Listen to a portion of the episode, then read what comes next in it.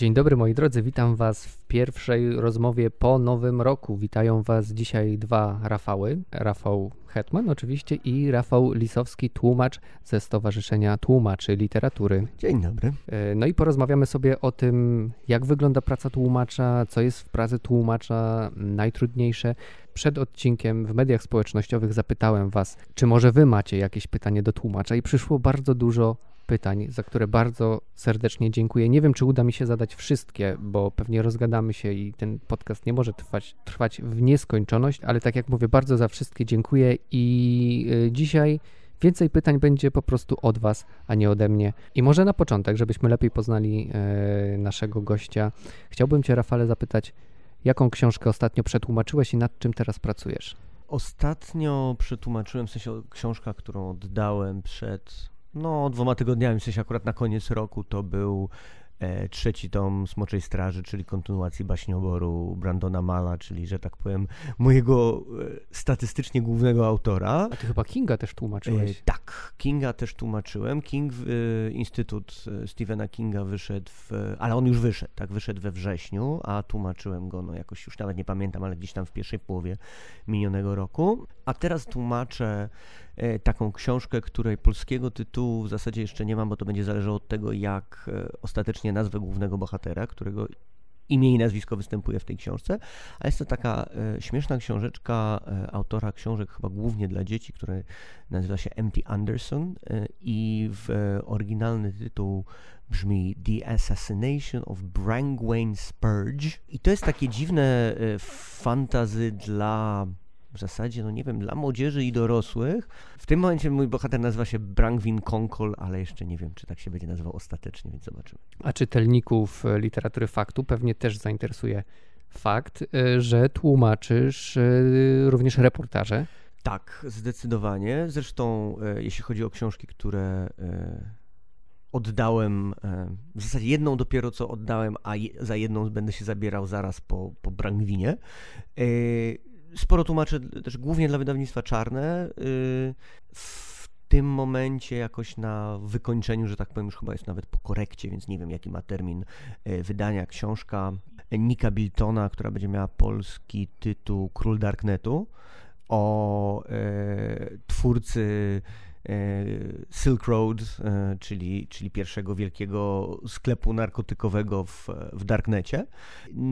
Natomiast wkrótce będę e, zabierał się za bardzo ciekawe wyzwanie tłumaczeniowe, mianowicie wspomnienia, wspomnienie, no nie wiem jak to nazwać, ale książkę taką autobiograficzno-wspomnieniową e, transpłciowej rockmanki Lori Jane Grace, z, no właśnie o, o, o karierze w punku i, e, i transpłciowości, i tranzycji i tak dalej. Także właśnie się do tego e, przygotowuję pod względem e, i researchu, i, i namysłu, w jaki sposób e, pisać coś takiego. No i to będzie moja następna rzecz na tapecie. Mm, to super. E, już mi się tutaj kreślą pewne wątki, o które chcę zapytać i które pojawiły się w pytaniach od e, czytelników i czytelniczek bloga i, i obserwujących w moich mediach społecznościowych. Powiedziałeś, że nie wiesz jeszcze, jaki tytuł będzie miała książka, którą teraz tłumaczysz, bo zastanawiasz się, jak nazwać bohatera, jak przetłumaczyć jego imię i nazwisko. To jest ogromna moc, móc nazwać bohatera i od tego, od tej nazwy zależy mm, tytuł twojej książki. Tym takim krótkim wprowadzeniem chcę nawiązać do pytania mm, z Instagrama. Czy uważasz, tak jak Paweł Herz, że tłumacz właściwie pisze swoją książkę od nowa? Pisze swoją własną książkę? No oczywiście tak i nie, to znaczy trzeba znać, e, tłumacz, znaczy tłumacz też musi znać gdzieś tam swoje miejsce w tym sensie, że, że jednak wiadomo, że aut, głównym autorem jest autor, prawda, pisarz czy pisarka, natomiast niewątpliwie tym drugim autorem, e, trudno powiedzieć, że współautorem, bo co innego zwykle e, w, pod tym określeniem rozumiemy, ale takim drugim autorem niewątpliwie jest tłumacz, który, który daje temu tekstowi polskie czy jakieś inne brzmienie i na przykład właśnie jakieś sensy, jakieś skojarzenia, jakiś, e, jakiś charakter. I wiadomo, że no, albo może zabić na przykład często, no, najczęściej niestety jest tak, przynajmniej do, do niedawna było tak, że czytelnicy y, głównie zwracali uwagę na, na, na tłumacza wtedy, kiedy, kiedy szło jak po grudzie. Tak?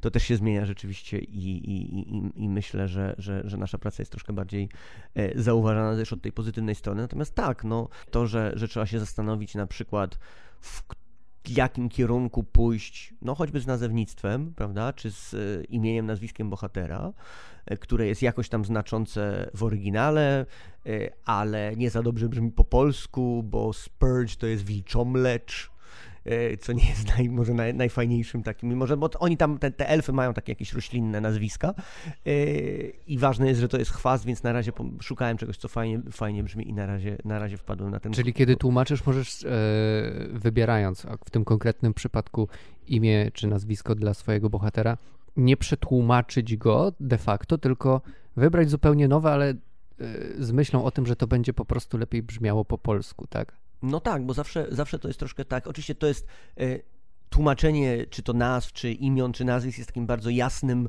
e, m, przykładem tego, natomiast oczywiście jest dużo, e, dużo innych, subtelniejszych, ale że tak powiem, podobnych w duchu decyzji, które tłumacz musi podejmować, zastanawiając się, jak gdyby czasami ma jakieś sugestie, może czytał, co mówi autor na ten temat, a może to aż krzyczy z tekstu, a czasami trzeba się nad tym zastanowić tak i nie ma jednoznacznej dobrej odpowiedzi, tylko po prostu trzeba sobie to zinterpretować po, po swojemu, co jest najważniejsze, tak, to znaczy w danym, na przykład w danej decyzji, no trzymając się tego przykładu z imionami, tak, na przykład, no nie wiem, niech to, niech to będzie ta roślina, tak, że to musi być ta roślina, bo z jakiegoś powodu na tym jest zasadzony jakiś koncept, prawda? A czasami może to chodzić o to na przykład, że że coś innego jest, e, jest istotne. No choćby no tutaj na przykład, że to, to musi być chwast, prawda?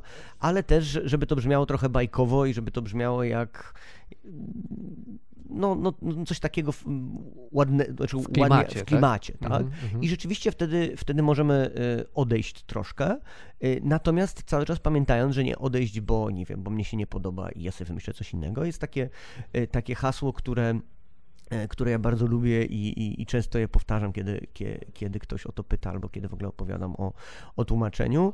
Nie wiem, nie wiem, kto jest jego autorem, więc powtarzam jako po prostu taki bon mot, że, że, że znaczy istotą jest tłumaczenia e, to, że czasami trzeba zmienić wszystko, żeby wszystko zostało po staremu, tak? Czyli, czyli w duchu tego, że wiem o co, czy wydaje mi się, że wiem o co chodziło autorowi, co tutaj jest najważniejsze, mogę poprzestawiać klocki, mając wciąż na, e, na uwadze wierność tylko taką szerzej pojmowaną, a nie na zasadzie Czyli literka nie li, litera prawa, mm. tylko duch prawa. Tak, no Co, można to tak powiedzieć, można to tak powiedzieć. No. Okay, Chociaż a... oczywiście jeszcze dodając potem, jak to, y, jak to będzie ostatecznie, no to też jest y, kwestia tego, że potem się trzeba porozmawiać y, z redakcją, z wydawnictwem, zwłaszcza kiedy to na przykład ma być też tytuł, które no, wyda wydawnictwa oczywiście mają swoje teorie na temat tytułów, e, bo do tego zawsze ma coś do powiedzenia dział marketingu. W dobrym układzie, takim, że tak powiem, partnerskim, to jest to, że na przykład rozmawiamy z wydawnictwem. Na przykład takie jest wydawnictwie czarne, które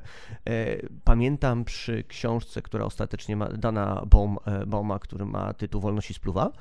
E, to myśmy wymienili w tej we w te nie wiem ile maili, na takiej zasadzie, że ja miałem jakąś propozycję, po czym wydawnictwo za parę dni, no tak, no może, a co by pan powiedział na to, bo to to może nie, a co na to? A ja mówię, no to mi się nie za bardzo podoba, bo coś tam, ale jakby to tak zmienić i w rezultacie, nie wiem, w toku iluś tam, no na pewno dni, ale iluś maili, wypracowaliśmy taki tytuł, więc zawsze to jest skutek, czy przynajmniej powinien być skutek jakiejś takiej wspólnej pracy, no dla dobra ogólnego, że tak powiem, tekstu i książki i efektu.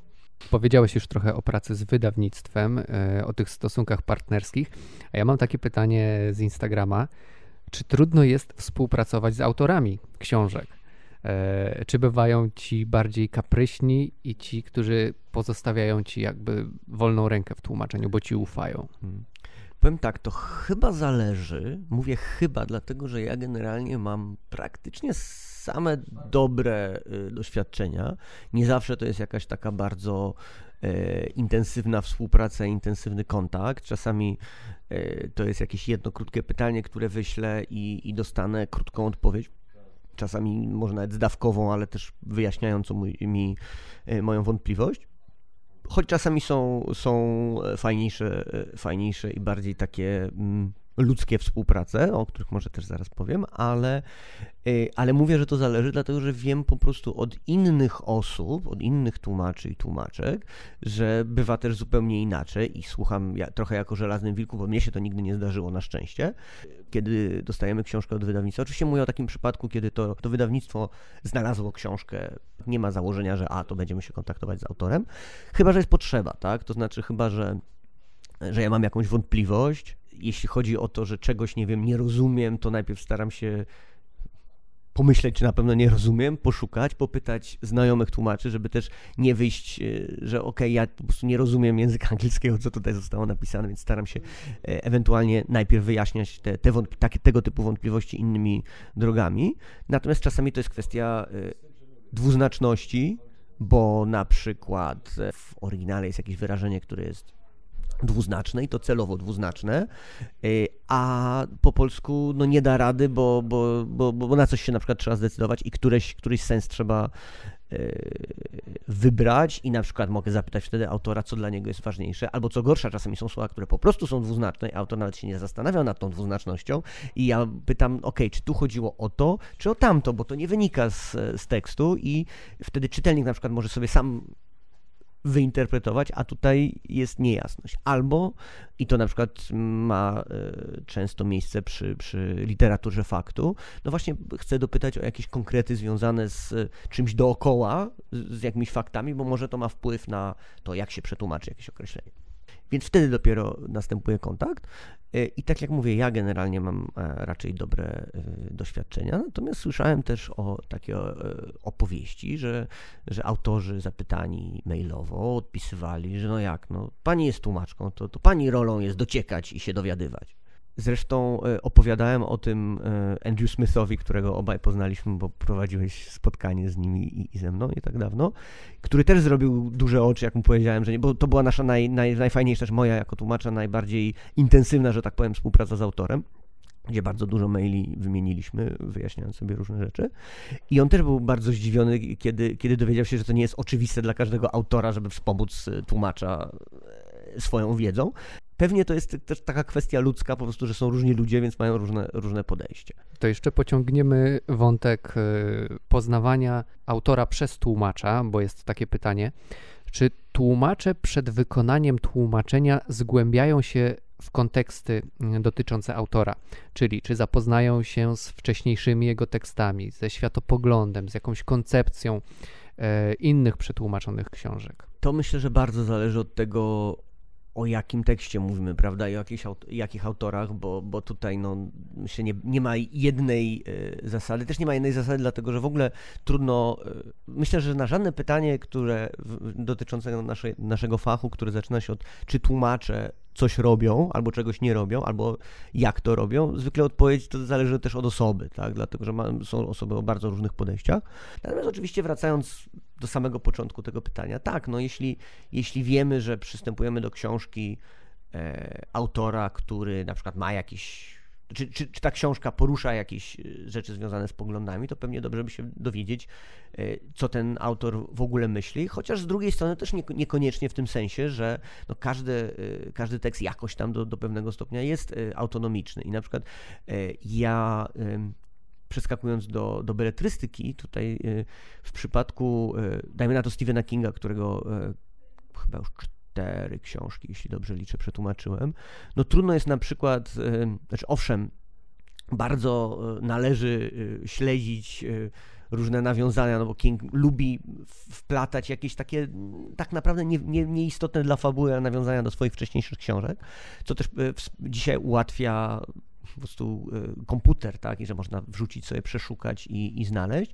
Natomiast, y, no, choćby dlatego, że mm, bibliografia Kinga jest olbrzymia i bardzo wielu tłumaczy w Polsce go tłumaczyło, no i każdy go tłumaczy na swój sposób, więc nie da się, nie wiem, stwierdzić, no dobrze, to ja przeczytam teraz Kinga po polsku od deski do deski, wszystkie tam, nie mam pojęcia, kilkadziesiąt książek i znajdę wspólny język tych tłumaczy, no bo nie ma, prawda, bo, bo każdy tłumaczył to jakoś jakoś inaczej, więc trzeba po prostu znaleźć swój. Co najwyżej rzeczywiście staram się, e, jak już trafię na jakieś takie nawiązanie, że y, bo on lubi nawet się, takie autocytaty, jakieś powiedzonka i tak dalej, to staram się szukać w, w dawniejszych przekładach i jeżeli pasuje, bo czasami zupełnie nie pasuje do kontekstu akurat w jakimś innym miejscu, ale jeżeli pasuje, no to pożyczam sobie tamto tak, jak to było w polskim przekładzie. No ale to więc, więc to wszystko zależy. No to jest, zresztą to jest, to jest ulubiona fraza każdego tłumacza, to zależy od kontekstu. Pytanie e, z Facebooka tym razem. Jako córka dwójki tłumaczy, skąd pomysł, by wybrać taki zawód? To jest dobre pytanie. E, ja. E, ja zwykle mówię, że to nie ja wybrałem zawód, tylko zawód wybrał mnie. Znaczy to jest też taki frazy, który, który, którym ludzie czasami rzucają, ale wydaje mi się, że przynajmniej w moim przypadku e, to się zgadza z rzeczywistością. E, w tym sensie, że wcale nie, jakoś nie wiem, jak byłem na studiach, nie zakładałem, że będę tłumaczem, a w szczególności tłumaczem literatury. To znaczy, można było przewidzieć, że tak powiem, karierę związaną z e, językiem, no bo jestem e, absolwentem anglistyki na Uniwersytecie Warszawskim, więc można powiedzieć, że, że wykształcenie kierunkowe e, poniekąd. Kolega kiedyś powiedział, że a, tam takie wydawnictwo, pyta, czy nie ma, czy, czy nie znam, bo ja dla niego tłumaczę, jakieś tam poradniki i, i pytają, czy jeszcze kogoś nie znam, bo szukają, no to może byś chciał spróbować. No to mówię ok, oczywiście nie mając żadnego pojęcia o, o warunkach i nie wiedząc, że to są w ogóle fatalne warunki, fatalne stawki, fatalne umowy i fatalne w ogóle wszystko i taka w sumie biznes, biznesplan, e, bierzemy studentów i oni nam za pół darmo tłumaczą, no ale to już inna kwestia.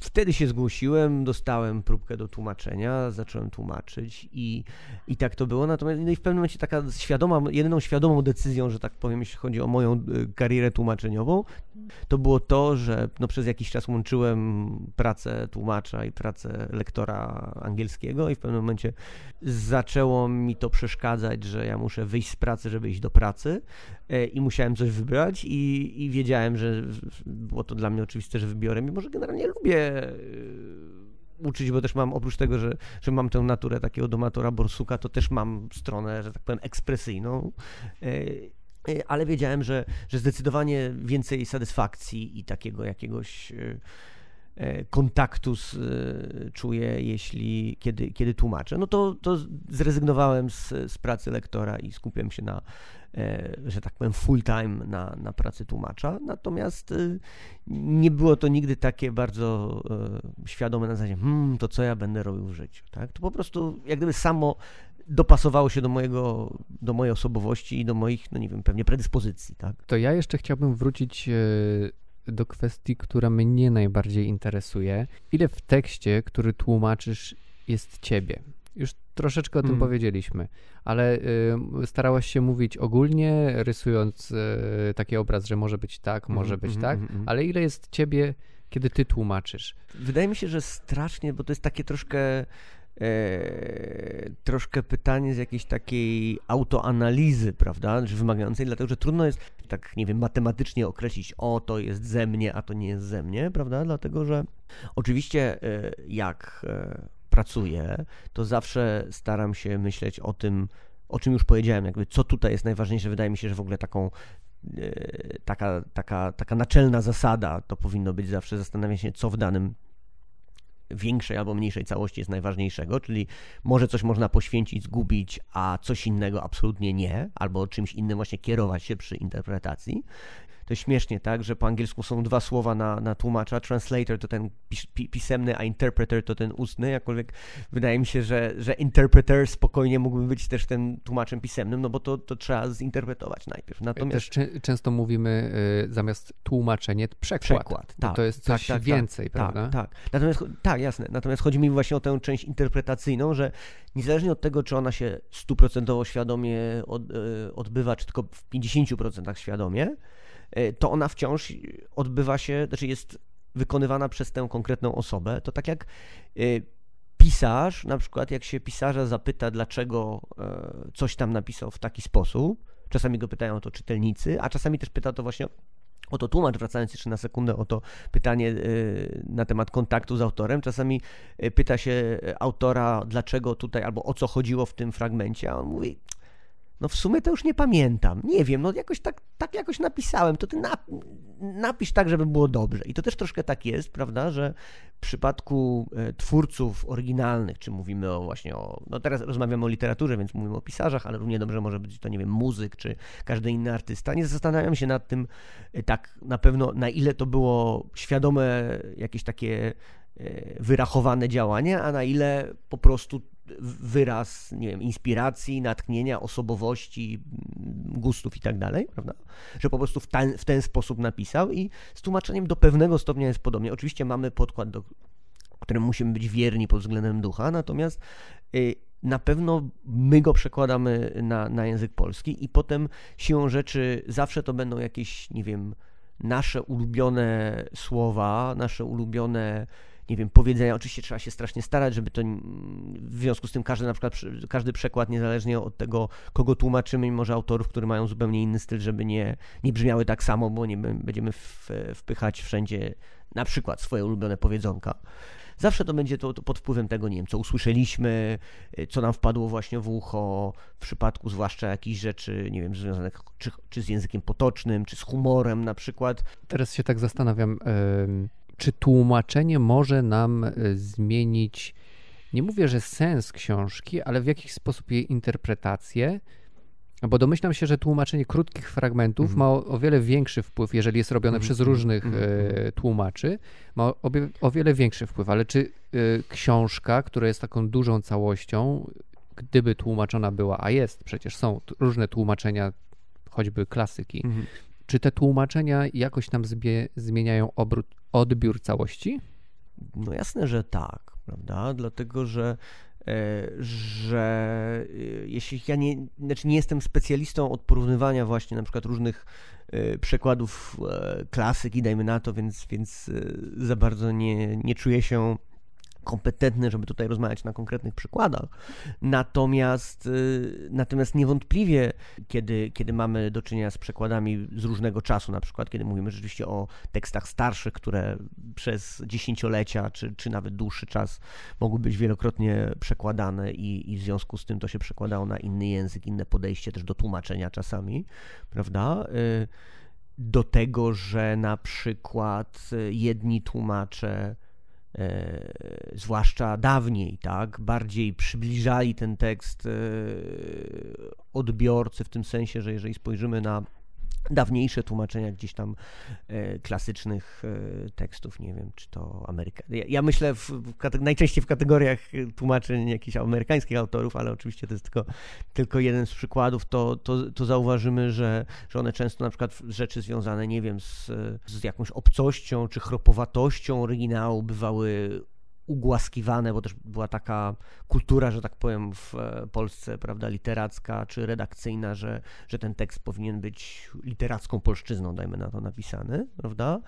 A dzisiaj y, często na przykład tłumacze bardziej dostrzegają tę, tę jakąś y, wyjątkowość, tę inność, tę osobność na przykład autora, którą chcą oddać no choćby właśnie na przykład bardziej chropawą prozą, albo tym, że ona będzie bardziej utrzymana w, w, w realiach y, obcych. I znów czasami jest to świadoma decyzja tłumacza, czasami to jest po prostu kwestia tego, co oni dostrzegą. Czasami właśnie, czasami to jest kwestia tego, że to, o czym ja mówiłem chwilę wcześniej, że wydaje mi się, że najważniejsze jest dostrzec w danym tekście czy danym fragmencie to, co jest najważniejsze i, i to uwypuklić, ale dla innego tłumacza y, coś innego może być, prawda? Dla jednego to będzie fraza, i na przykład skupi się, nie wiem, na melodii języka, na tym, że o, tu są aliteracje, tu jest na przykład, nie wiem, jakieś y, krótkie słowa albo coś tam, a, a y, i wtedy na przykład troszkę trzeba będzie zmienić sens, a drugi, dla drugiego tłumacza sens będzie najważniejszy, prawda? I poświęci, dajmy na to częściowo formę i nie można powiedzieć,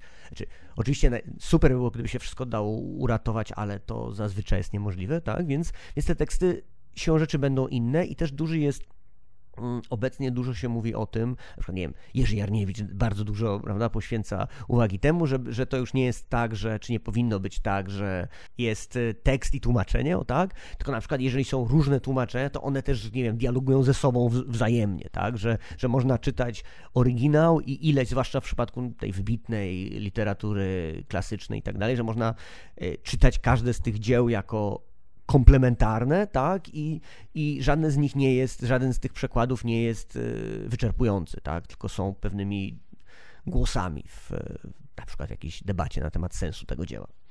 Ja przyznam szczerze, zacząłem zwracać uwagę na tłumaczenia dopiero mm, kiedy przeczytałem Depeszę mm -hmm. Michaela Hera. Mm dopiero tam zobaczyłem, co to znaczy dobre tłumaczenie, co to znaczy też obecność e, tłumacza w tekście, bo, bo widać, że bo widać, że Krzysztof Majer, który tłumaczył tę książkę, użył bardzo polskich sformułowań, które nie miały prawa istnieć w języku angielskim, nie istnieją, bo to były jakieś takie potoczne sformułowania, jakieś określenia, mm, przezwiska, wezwiska.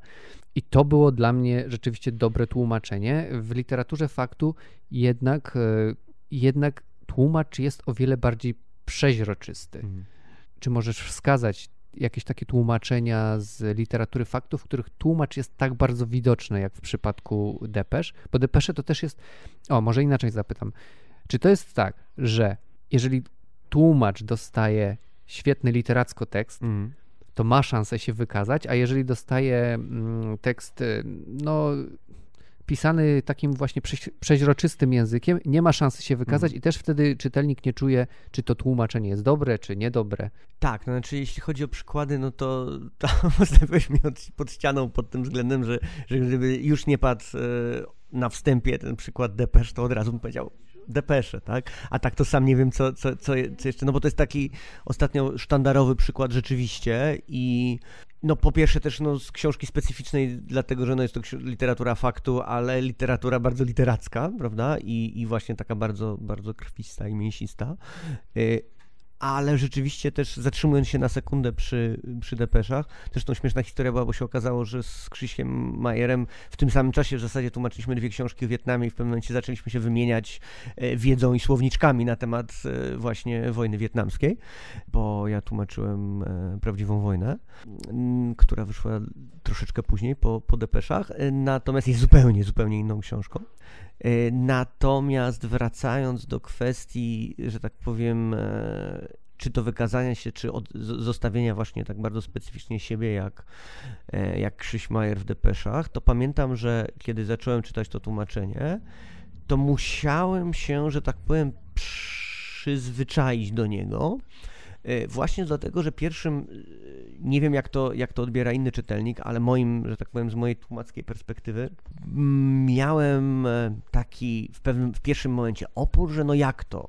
Przecież to są, nie no, ten język jest za współczesny, skoro to są lata 60. w Ameryce, a to jest takie, powiedzmy, nie wiem, lata 80. w Polsce, czy coś takiego po, nie wiem, kilkudziesięciu stronach zupełnie przestałem e, to w ten sposób odczuwać, bo, bo rzeczywiście e, to weszło, że tak powiem, i też e, jest takim dla mnie jednym z koronnych argumentów na to, że, że wcale zawsze taka na przykład nie wiem, chronologiczna akuratność niekoniecznie jest, y, jest wymogiem. Wydawałoby się, że to jest, nie wiem, jakiś grzech na przykład, że prawda, użycie zbyt współczesnego języka, ale y, coraz bardziej mam wrażenie, dzięki, dzięki Majerowi, ale też dzięki jakimś tam swoim, swoim przemyśleniom, że, że niekoniecznie wcale, dlatego że, y, że choćby dlatego, że rzeczywistość różnych